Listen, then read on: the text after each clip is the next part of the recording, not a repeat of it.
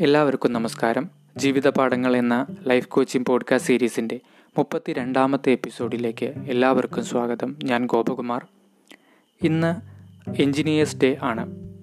ഒരു എഞ്ചിനീയർ എന്നുള്ള നിലയ്ക്ക് ഏറ്റവും കൂടുതൽ അഭിമാനിക്കുന്ന ഒരു വ്യക്തിയാണ് ഞാൻ.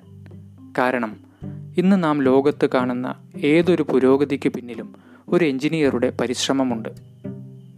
നമുക്കറിയാം സോഫ്റ്റ്വെയർ എഞ്ചിനീയർമാരുടെ ജോലി.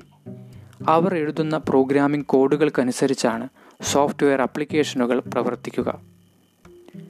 ഒരർത്ഥത്തിൽ നോക്കിയാൽ നമ്മുടെ ജീവിതമാകുന്ന പ്രോഗ്രാമിന്റെ കോഡുകൾ നാം എല്ലാവരും അനുനിമിഷം എഴുതിക്കൊണ്ടിരിക്കുകയാണ്. അറിഞ്ഞോ അറിയാതെയോ.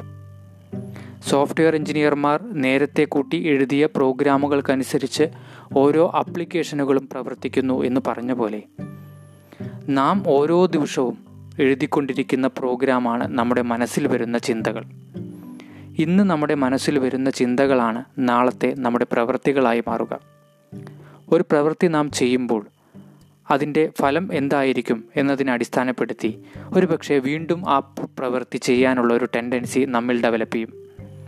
ആ ടെൻഡൻസി വീണ്ടും ആ കാര്യം നമ്മെ കൊണ്ട് ചെയ്യിപ്പിക്കും. ക്രമേണ അത് നമ്മുടെ ശീലമാകും. ആ ശീലം നമ്മുടെ സ്വഭാവമായി മാറും. ആ സ്വഭാവം നമ്മുടെ ജീവിതത്തിന്റെ ഗതി നിർണയിക്കും. അതുകൊണ്ട് തന്നെ ഇതെല്ലാം ആരംഭിക്കുന്നത് ചിന്തകളിൽ നിന്നാണ്. അതുകൊണ്ട് വളരെ പ്രധാനമാണ് ശുഭചിന്തകളാകുന്ന കോഡുകൾ കൊണ്ട് ജീവിതമാകുന്ന ഈ വലിയ പ്രോഗ്രാം നമുക്ക് എഴുതാം. എല്ലാവർക്കും ശുഭദിനം നേരുന്നു. മറ്റൊരു വിഷയവുമായി നമുക്ക് നാളെ കാണാം. നന്ദി നമസ്കാരം.